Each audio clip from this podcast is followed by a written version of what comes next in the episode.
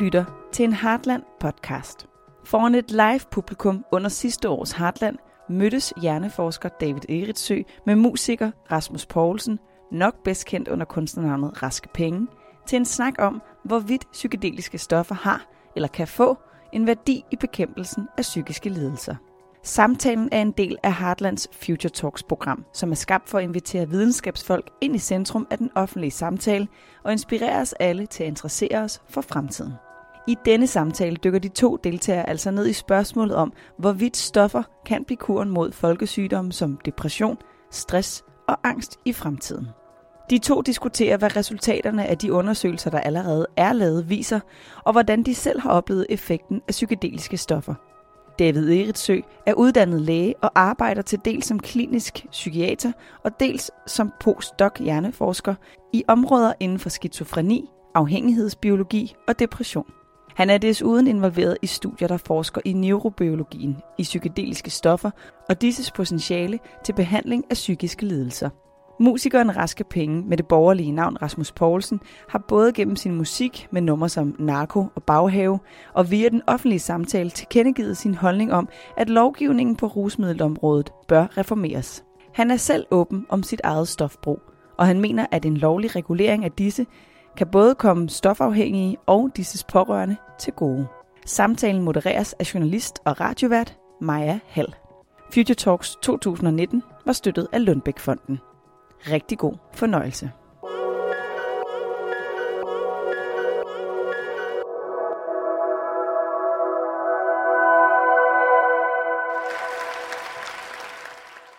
Hej alle sammen, og velkommen til. Det, I er gået ind til i det her telt nu, det er jo et uh, spørgsmål, der hedder Løsning eller skråplan er stoffer vejen ud af depression?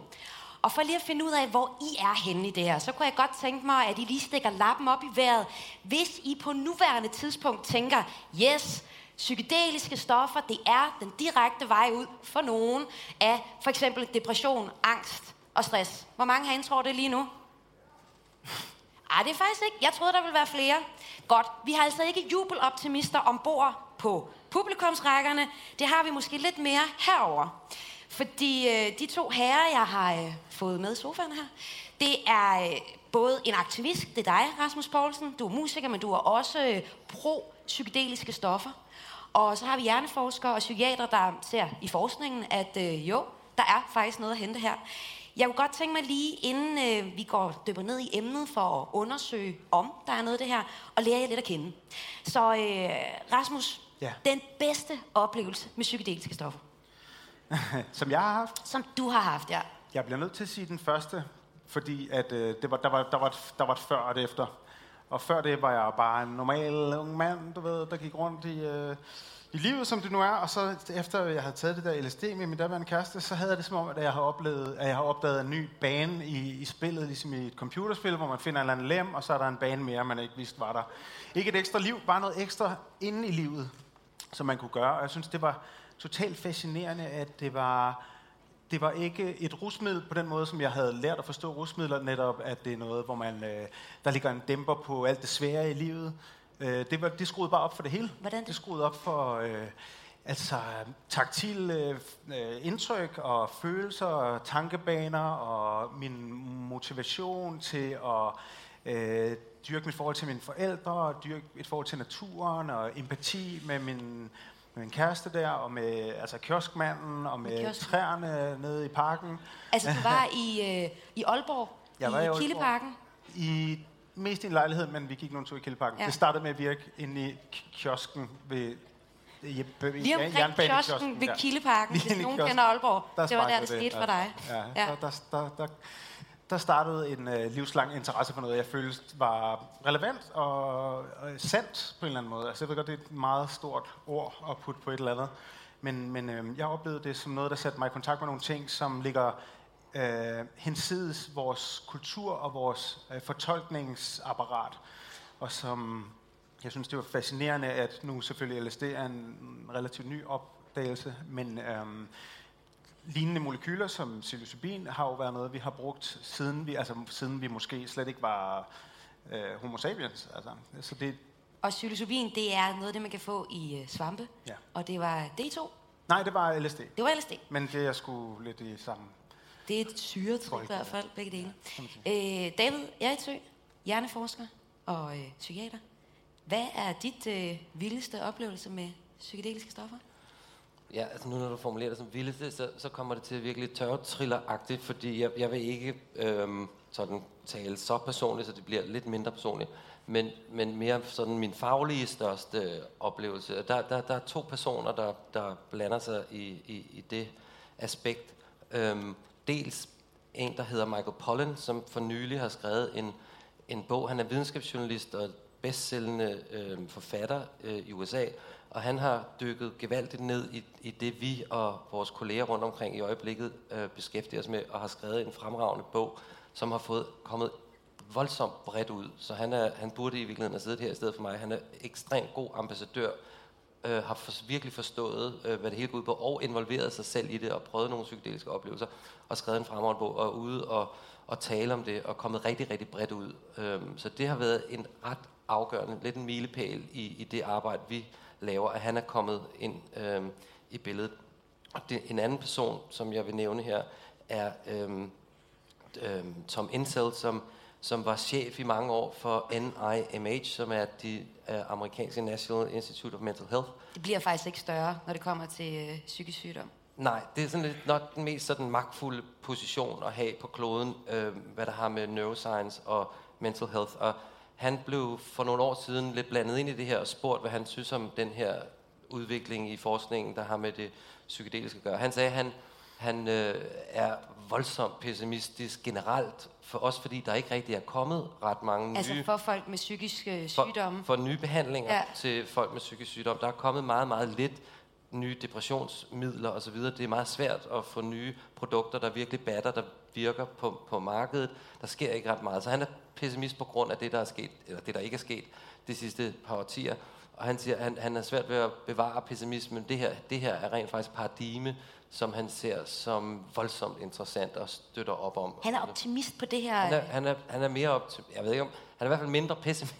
Nej, han er, han er, han er nærmest optimist øh, på det her. Så det er også ret afgørende, synes jeg. Det, det, det er noget af det, jeg har... Det er noget af det, der har gjort størst indtryk på mig de senere år med det. Med Så det. føler man som forsker, at man har sgu ret i øh, fat i den lange Ja, ende. ja, mu- muligvis har vi Det- fat det i giver sgu lange ende. mening. Ja. Det, I skal høre nu, det er, nu vi brugt lidt af tiden, så det er ikke helt 50 minutter endnu, men vi skal tale om psykedeliske stoffer, og det skal i forhold til depression, angst og stress. Og vi tager på en lille vandretur, og vi starter i sindet, så tager vi lige et stop ved forskningen for at høre, hvad egentlig er op og ned i det, og slutter i samfundet. Fordi grunden til, at ikke alle jer rakte hånden op og sagde, hold da op, jeg er sikker på, at psykedeliske stoffer kan gøre en masse spændende ting for folk med psykiske lidelser, det er måske også, fordi vi har nogle drøn sindssyge eksperimenter i historien i Danmark. Og jeg siger ikke mere end under Frederiksberg Hotel, Hospital, der skete der altså noget gris. Det kommer vi ind på i øh, slutningen af den her talk. Men øh, vi starter i sindet. Og øh, vi skal tale lidt om, øh, hvordan man oplever et syretrip. Du har været lidt inde på det nu, Rasmus. Og øh, hvordan man oplever depression, og hvordan et syretrip, som altså er, kan gå ind og ændre noget i hjernen. Øh, hvis vi kigger lige lidt ned i tallene, så øh, er det jo sådan, der er hver femte af jer, der sidder herinde, har nok stress. Øh, det er i hvert fald selvrapporteret i øh, den øh, sundhedsprofilen. Hvis man øh, kigger på depression, jamen så er det, øh, det er, jeg synes det er helt vildt, 15-25 procent af alle jer kvinder, der sidder herinde, og 12 eller 7-12 procent af alle jer mænd vil på et tidspunkt i livet opleve depression.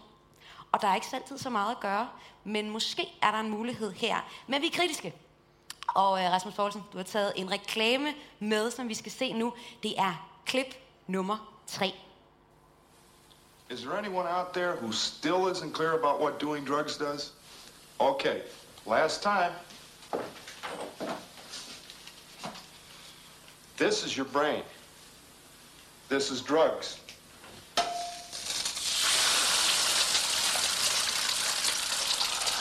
This is your brain on drugs. Any questions?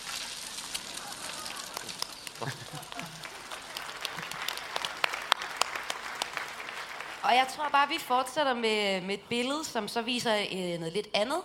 Det er øh, billede eller foto A, vi lige skal have op øh, på scenen, eller op på skærmen. Og Rasmus Poulsen, vil du ikke øh, tage den videre herfra? Jo.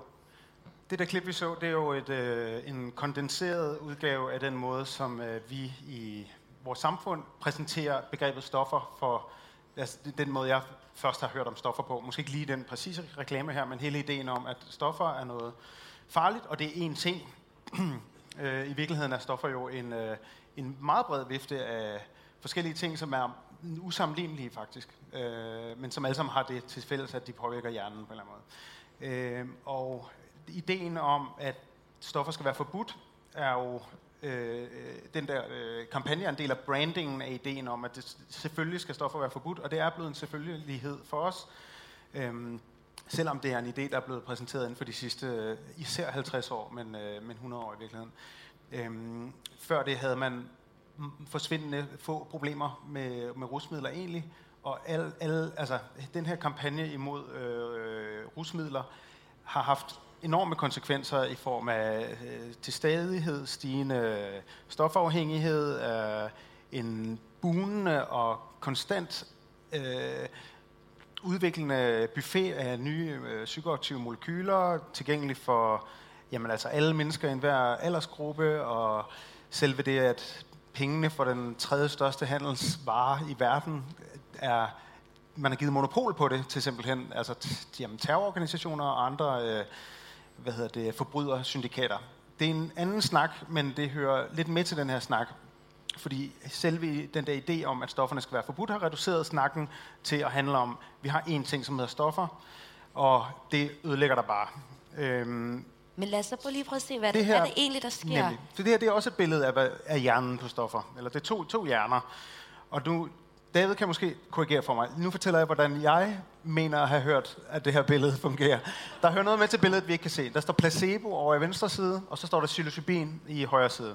Så det der det er et billede af hjernens forskellige centre, og hvordan en normal hjerne, dog en hjerne, der, tror, den, der ikke ved, om den er på stoffer, den er på placebo, men en, en, en upåvirket hjerne taler sammen de forskellige centre. De har ligesom nogle kommunikationsveje, de godt kan lide, vi godt kan lide at bruge inde i hjernen. Her har vi en hjerne, der har taget øh, psilocybin, og som vi ser, så har der øh, rimelig meget kommunikation på kryds og tværs. Så vidt jeg forstår det, så er den hjerne til højre, øh, psilocybinhjernen, øh, og sammenligne lidt med et barns hjerne. Øh, fordi før vi lærer, at hjernen, at der ligesom er nogle før det hele falder på plads for os, og vi ved, hvad, hvordan vi skal navigere, så tænker vi på alle mulige øh, måder og fortolker ting meget åbent.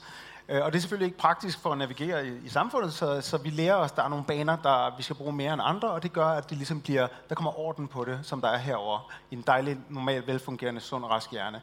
Når man så tager psilocybin, som jeg forstår det, så kommer der kommunikation på tværs, altså der, der er nogle centre, der normalt ikke snakker sammen, som begynder at tale sammen.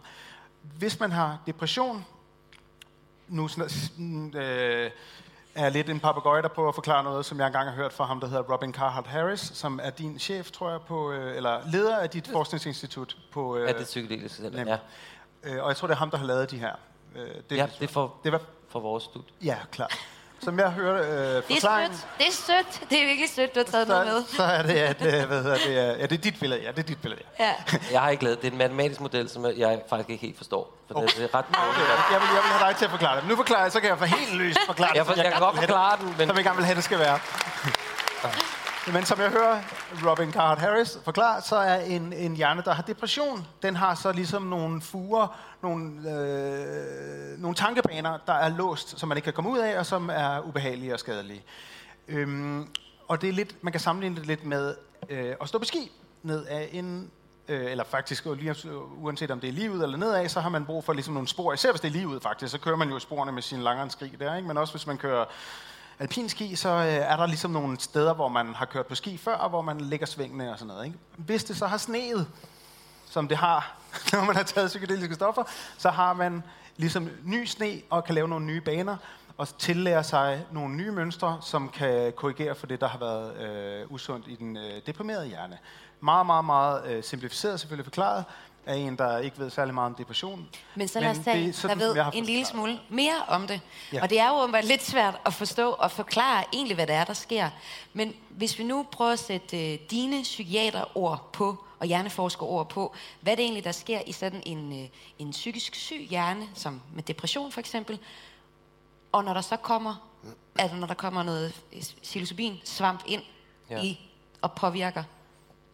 Ja, altså så øhm, noget af det, at der er lavet utrolig mange studier af, hvad sker der i hjernen med depression, og så er der nogle af dem, som er lidt svært at reproducere i andre studier. Men noget af det, der er sådan lidt konsistent, det er, at der er nogle centre i hjernen, som særligt tilhører et af de her netværk. Hver farve repræsenterer et funktionelt netværk i hjernen, og hver bold repræsenterer et hjerneområde, som så i en given farve hører til det netværk. Og de netværk er nemlig, som du sagde, noget, der bliver raffineret fra barndom til adulthood, men når ens hjerne øh, modnes, så bliver de her netværk både anatomisk og også sådan funktionelt med øh, forbindelser øh, defineret, og det bliver så brudt ned i det psykedeliske, under, under et psykedelisk stof. Det her er akut under stoffet. Det er ja. ikke, hvordan hjernen ser ud Bagefter. bagefter. Det ved vi ikke helt nok om endnu. Vi, ved, vi, vi er i gang med at undersøge det. Øhm, men i den depressive hjerne, der er nogle af de her øh, områder i hjernen, som er for tæt forbundne med hinanden.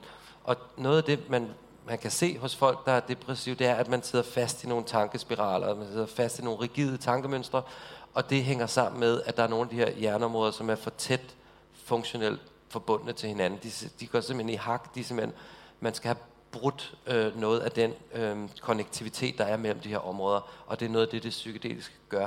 Der er også Man kunne nogle, sige sådan lidt poppet, at det måske sådan ryster op Ja, i, i det kan noget, man godt nogle, sige. nogle spor, der, der er låst fast. Absolut. Eller det er også for, for stress og, og angst, og jeg ved også PTSD har man også lavet nogle forsøg med. Ja, der er også øh, nogle... Er det den samme idé? Tak, ja, der er nogle karakteristika for nogle forbindelser, nogle funktionelle øh, connections, som er for stærke i de her tilstande. Men vi har fokuseret specifikt på, på depression med vores arbejde med psilocybin, øhm, og, og der har vi set, at en ting er, at nogle af de her forbindelser, som er for stærke i depression, bliver nedbrudt under det psykedeliske stof, og at der også er nogle områder i den forreste del af hjernen, som generelt er overaktive i depression. Og der ved vi, at en hel række forskellige øh, øh, behandlinger, som virker antidepressivt, de virker ved at, blandt andet ved at skrue ned for noget af den aktivitet. Og det viste vi også med psilocybin. Det skruer også ned for aktiviteten der.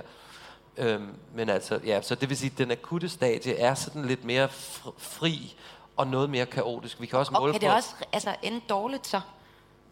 Ja, altså, Altså jeg ved ikke, har du prøvet at tage et, et dårligt trip?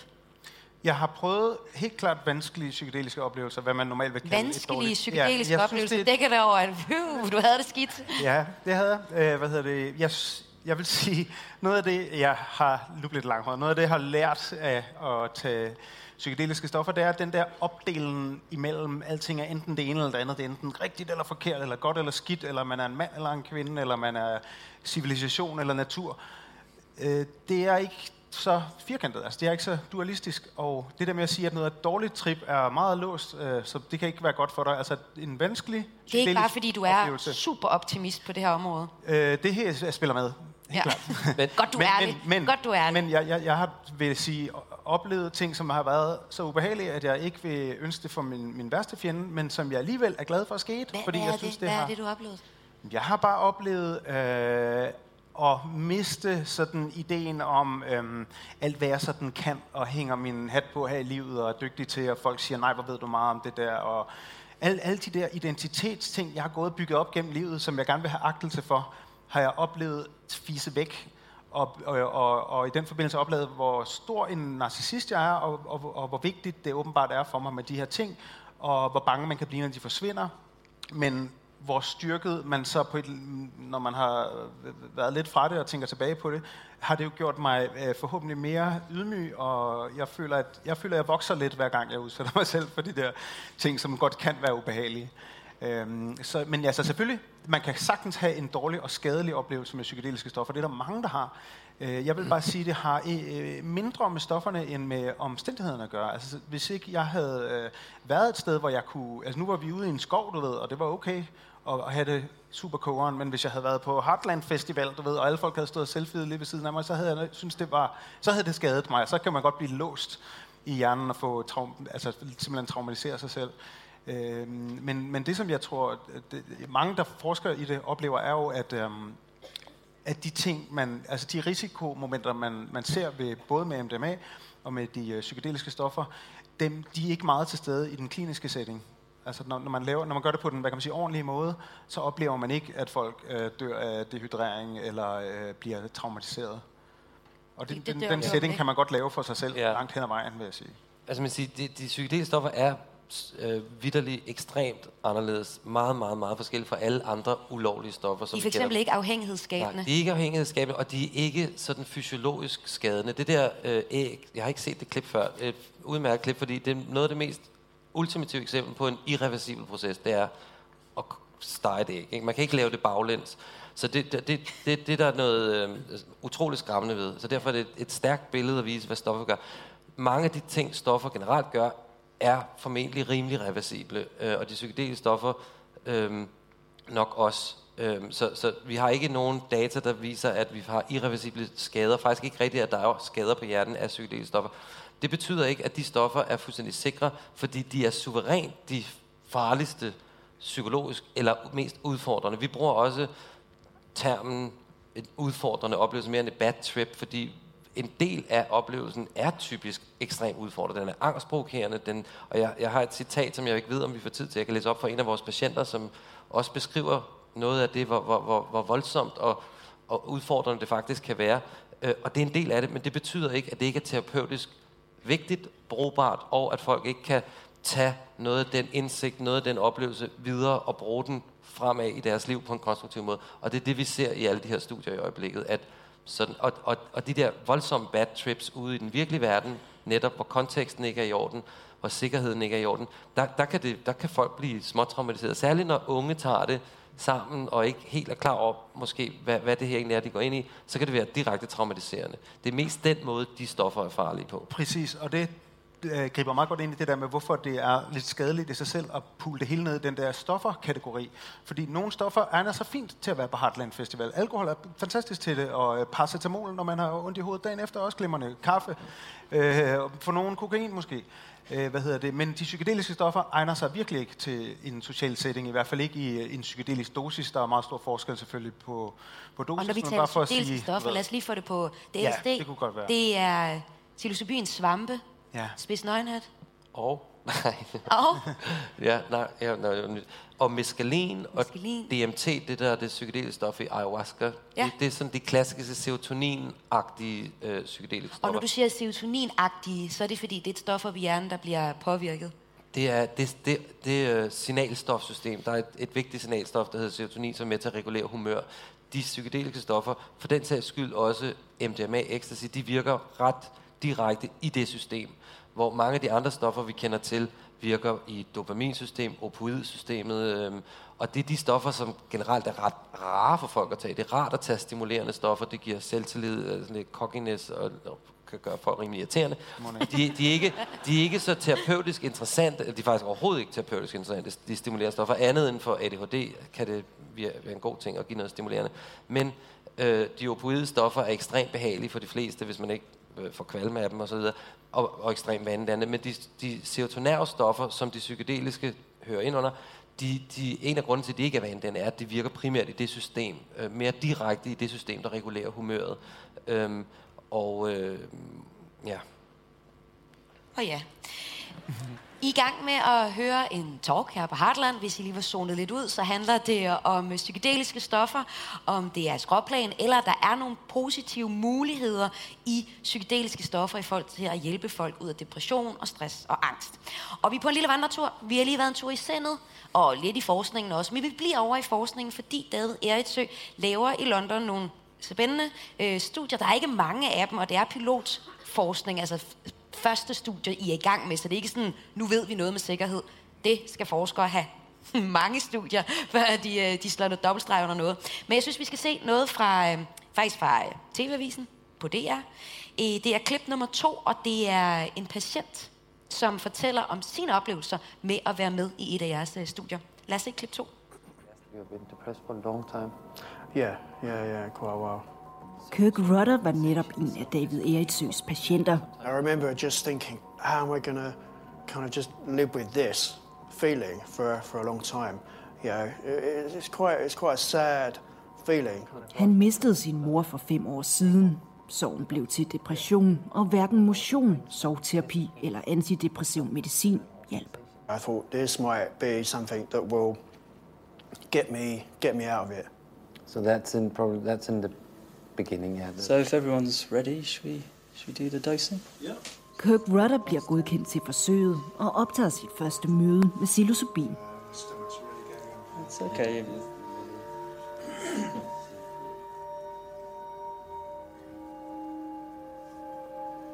I think it took about 30 minutes before I started to feel something. Under hele sessionen guider et hold psykiater patienten igennem oplevelsen. Alt imens er rummet fyldt med farver, levende lys og nøje udvalgt musik for at skabe den bedste effekt. Mentally and physically, you're kind of you're, you're moving you're moving inward uh, somewhat. Um, and then you get the, the psychedelic effect, you know, so you see like, lots of color, images,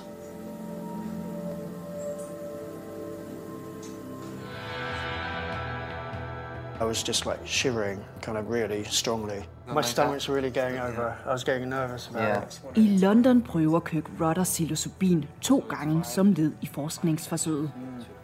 Men anden oplevelse bliver markant anderledes. I had this like kind of uh, void, this like deep darkness, um, and and it, it like it felt like suddenly there was this space that opened up. Og det er der, hvor det kan blive rigtig udfordrende, at en selv midlertidigt under stofoplevelsen simpelthen opløses delvist. I was saying to David and, and Mark and Robin, I, I don't like this, you know, I don't like this, and I needed some reassurance. Den psykedeliske oplevelse, den overlapper lidt med det psykotiske, men det vigtige er, at det er en midlertidig oplevelse, mens stoffet er der. I was doing the, the Yeah, result, aren't we? yeah, yeah. You know, um, kind of draining something, yeah, like a a, a, a, a, a cyst or something. You know, kind of getting rid of the poison out of it by by being sad, by by crying, by letting go of it. You know, it was it was kind of healing. I kind of missed it. You know, it was really nice. It was a really nice experience. Hmm.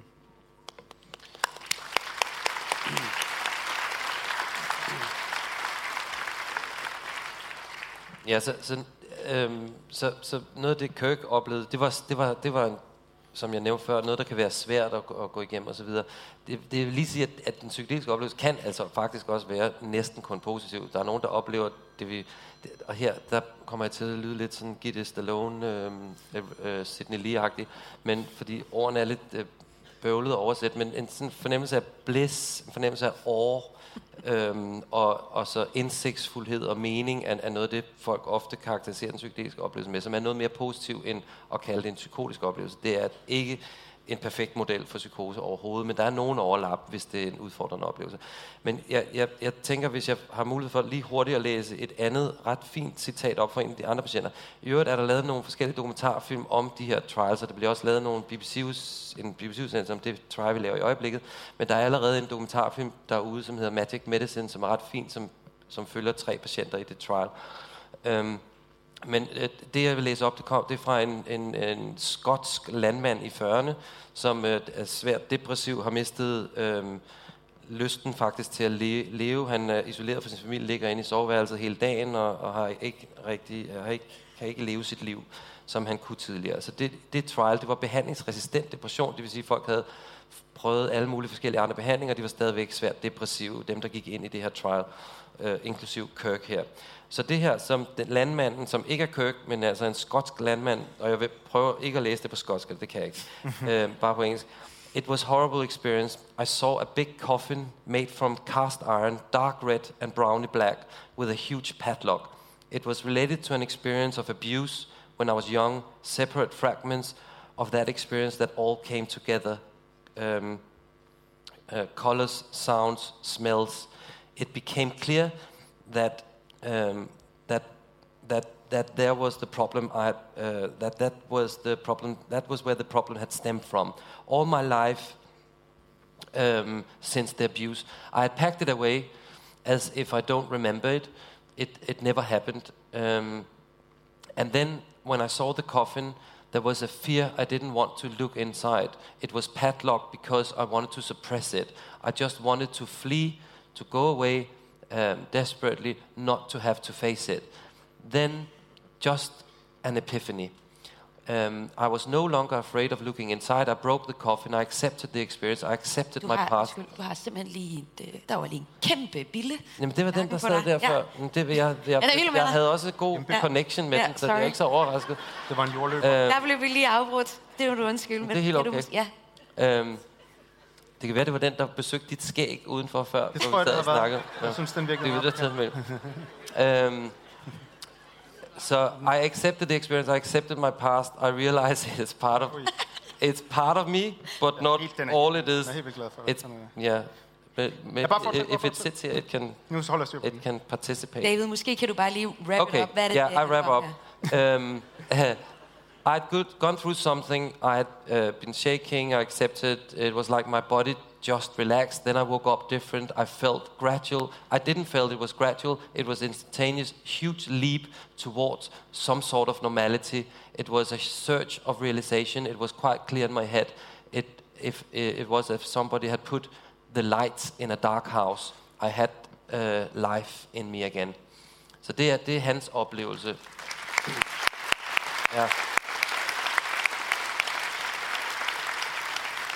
Så det vi har, nu har vi både set, og du har også læst op her, nogen jo, som er, altså, der fortæller om, hvad de har oplevet ved forskning. Men kan du ikke lige prøve sådan helt kort, altså det her det er jo på forsøgsbasis, det er en trial, nu skal der laves større forsøg, I arbejder med eksperimental forsøg, så I giver ligesom de endelige forsøg videre til medicinalindustrien. Men hvor langt er vi, hvor meget ved vi om, at det virker? Altså virker jo for ham her, men hvor meget ved Ja. vi, og hvor meget placebo?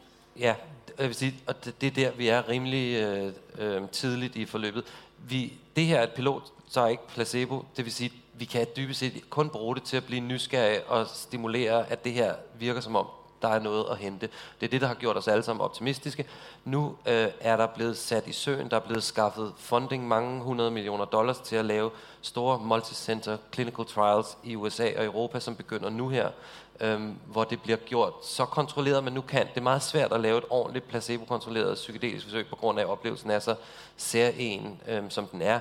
Øh, men det er gjort på en måde i samarbejde med de europæiske og de amerikanske sundhedsmyndigheder, FDA i USA. Så de har godkendt, at det her det er måden, vi nu gang bedst kan gøre det. Og jeg vil sige, en anden ting, som jeg ikke nævnte i starten, om de vigtigste ting, jeg vil sige, det, det, noget, der er faktisk lige så vigtigt, er FDA, som er dem, der sådan styrer, bestemmer nye behandlinger, der skal komme og godkendes.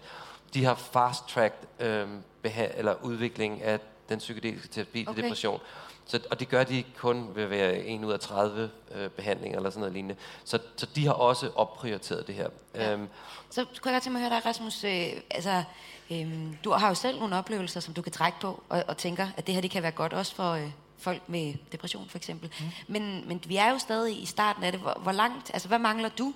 For, altså, er du klar til, at vi nu siger, Danmark, lad os putte øh, psykedeliske stoffer på øh, medicinrecepten? Øhm, Eller det ville lige skulle foregå på den rigtige måde, men, men jeg, jeg ser ikke helt, øh, hvorfor. Jo, altså, vi bliver nødt til at have styr på øh, data, selvfølgelig, øh, som man skal, skal med alt muligt andet medicin.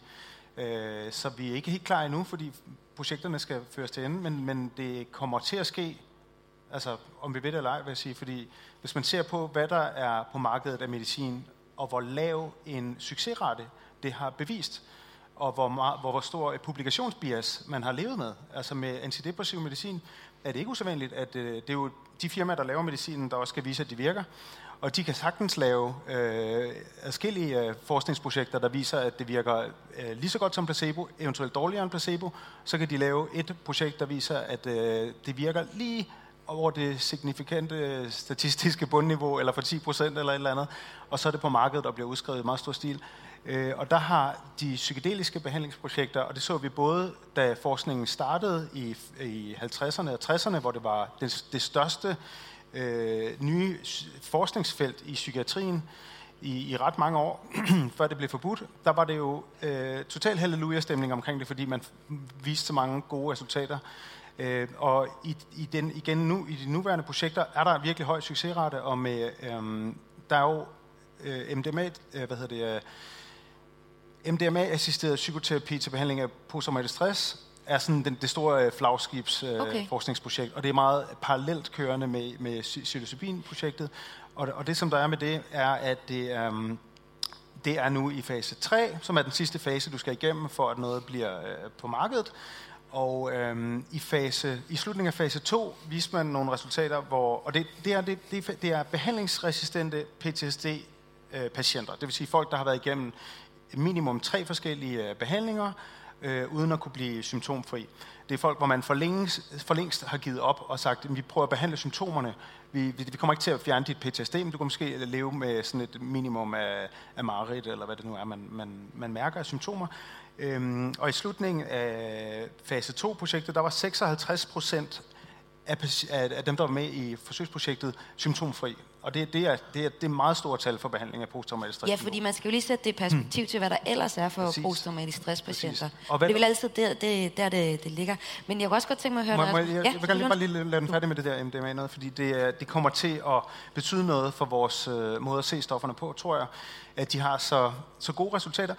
En, en lille øh, ekstra ting til de resultater er, det, det, der måler man, man måler resultaterne to måneder efter endt behandling, hvor man så ser den der øh, 57, 56 procent, øh, der ikke har øh, øh, symptomer længere. Så lavede man et, øh, et år efter målning, hvor man forventer selvfølgelig, at der er noget tilbagefald af sygdom for nogen, øh, og det er noget, man laver sådan mest for øh, forsikringsselskabernes skyld.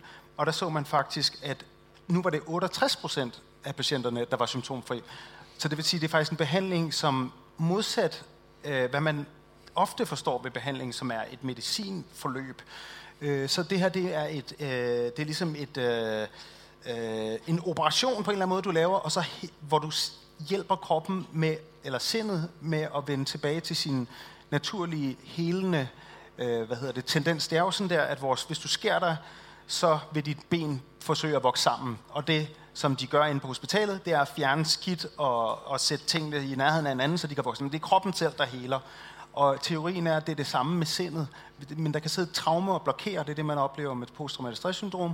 Men hvis du kan gå ind og få opløst det der traume og få det ud, så starter du en, øh, eller så øh, fjerner du forhindringerne for den helende proces, som vi automatisk har inde i os, også psykisk.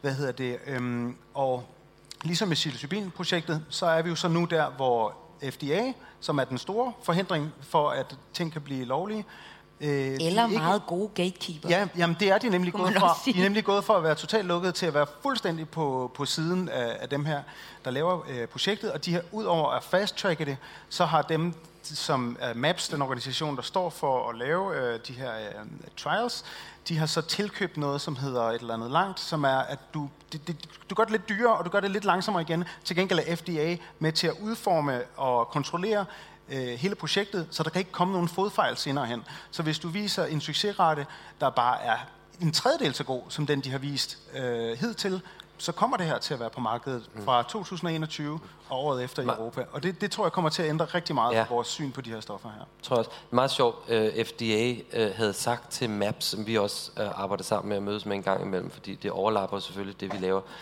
Um, de havde bedt dem om at lave, lave en plan for, um, for hvad med børn?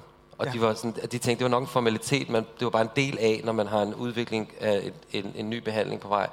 Og så de havde bare skrevet to linjer, sådan at det var nok ikke noget, man skulle behandle børn med. Men FDA var sådan, nej, nej, hey, vi skal... Altså, okay. hvad er jeres model for altså, at MDMA børn? til børn, der ja. har posttraumatisk Det har jeg svært ved at se komme i den nærmeste fremtid. Men, men øh, de, de, men det, det viser, hvor entusiastiske de er, at de rent ja. faktisk også vil have en model for, hvordan det her skal bruges til behandling af børn. De er blevet super progressive, altså. Og ja. der er jo studier med, med autistiske børn, der bliver behandlet med LSD. Ja, og Just, også MDMA. Ja. ja. Men spørgsmålet er jo så, om vi egentlig er helt klar til det. Fordi det, I har hørt nu, det er, hvad der sker i sindet, og hvad der, hvor langt vi er i forskningen, og det lyder jo egentlig, som om vi er ret langt.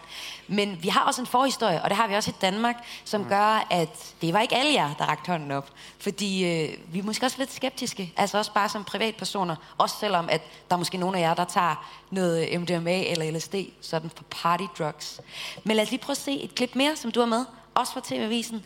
Det er klip nummer et. Ja.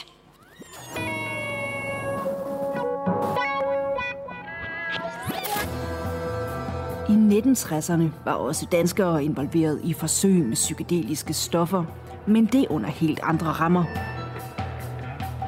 I kælderen på Frederiksberg Hospital fik flere end 400 uvidende patienter stoffet LSD mod for eksempel skizofreni og fødselsdepressioner. Den måde, man eksekverede eksperimenterne det var ikke rigtig hensigtsmæssigt. Patienterne lå for eksempel fastspændt, angste og alene uden støtte. De fik senere tilkendt erstatning. Det negative er, når den pseudopsykotiske tilstand går over og bliver egentlig psykotisk, hvor man ser og hører ting, som ikke eksisterer. Og historien har vist, hvordan de psykedeliske stoffer i værste fald kan være livsfarlige. Der har været tale om en, der bliver så psykotisk, at han kommer, eller han slår en anden ihjel, og en ung mand øh, springer ud fra tredje sal og slår sig ihjel. We must wage what I have called total war against public enemy number one in the United States, the problem of dangerous drugs. Krigen mod stoffer tog til i løbet af 60'erne og 70'erne. De psykedeliske af slagsen blev ulovlige verden over, og forskning i de helbredende effekter gik i stå i de næste mange årtier.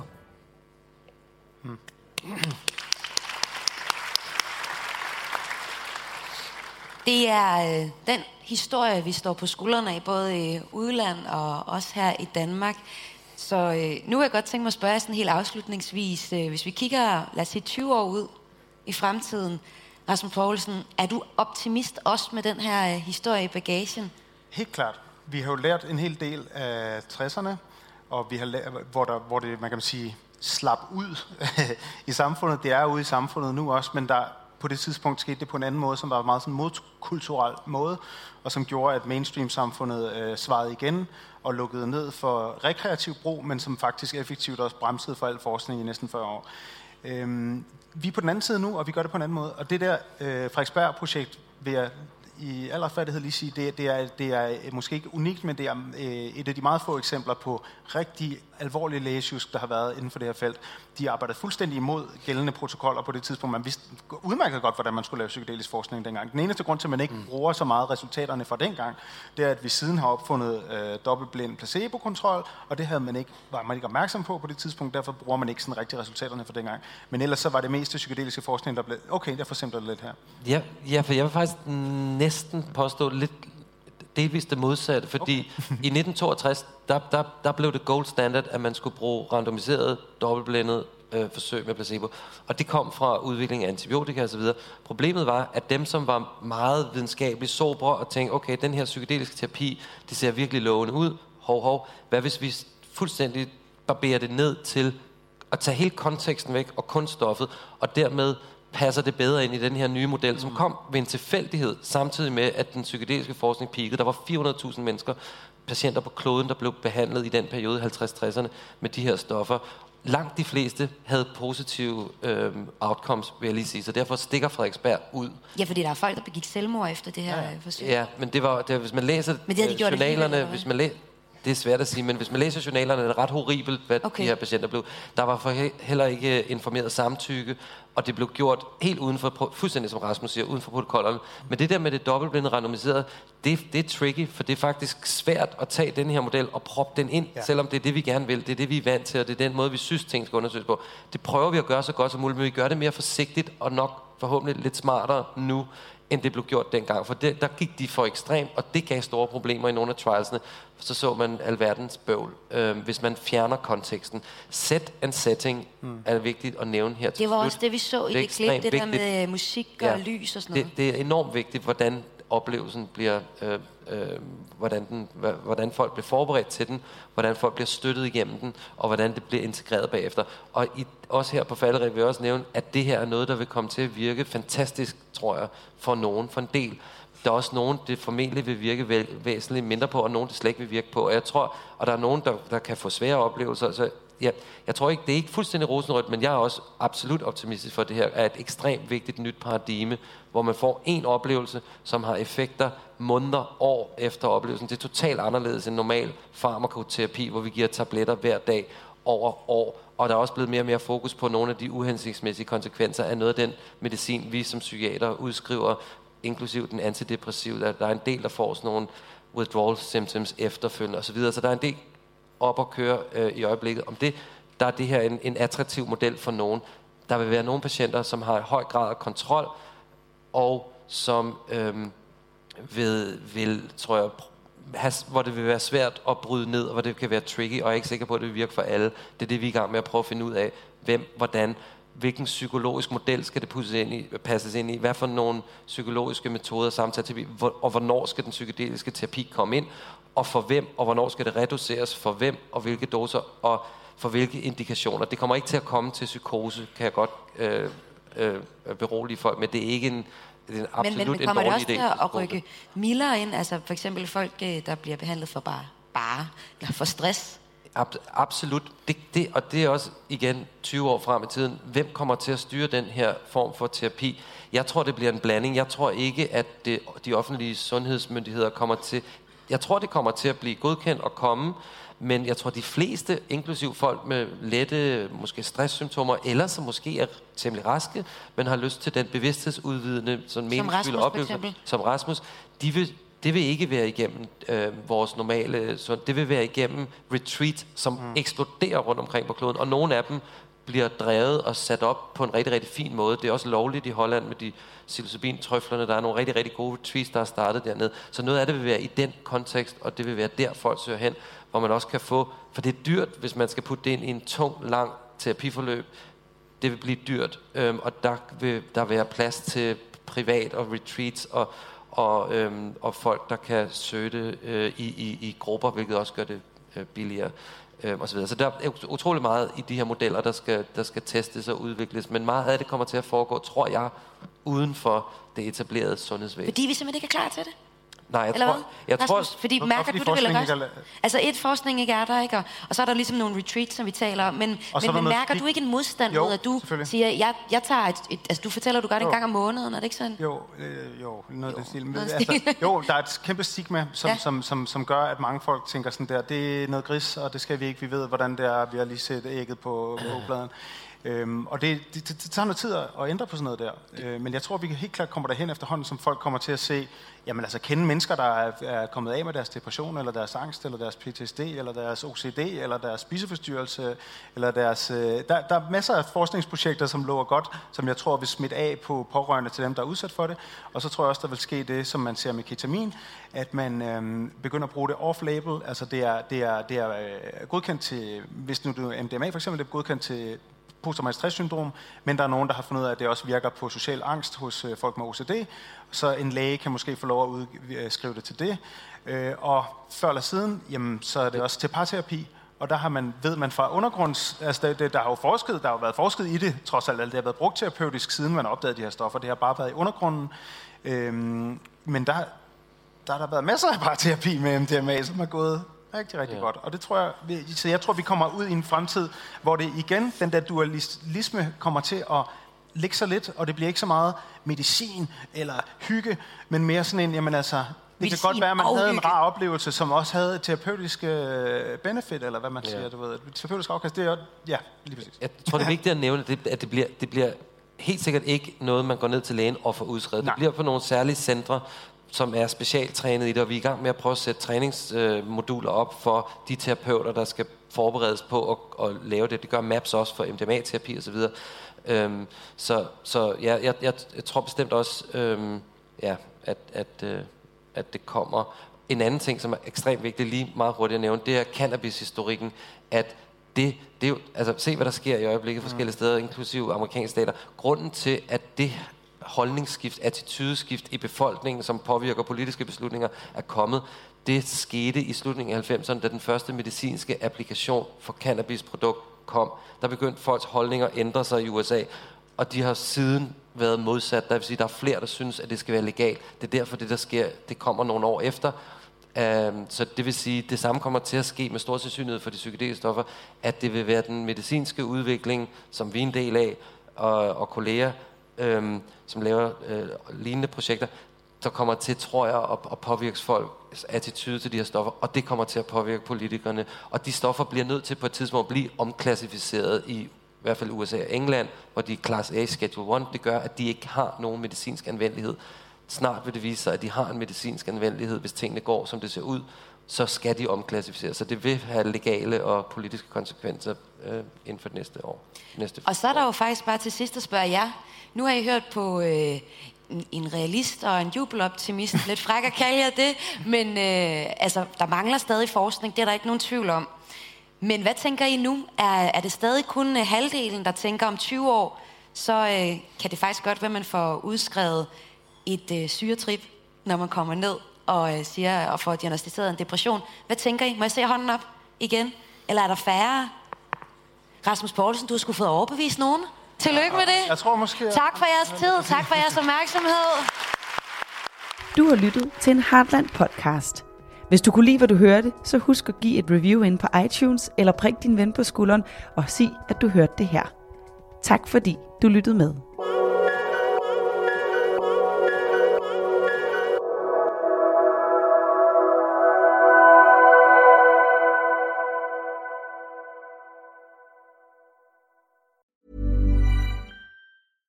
When it comes to your finances, you think you've done it all. You've saved, you've researched, and you've invested all that you can.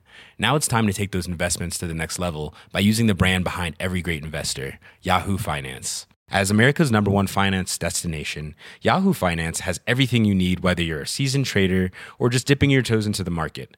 Join the millions of investors who trust Yahoo Finance to guide them on their financial journey.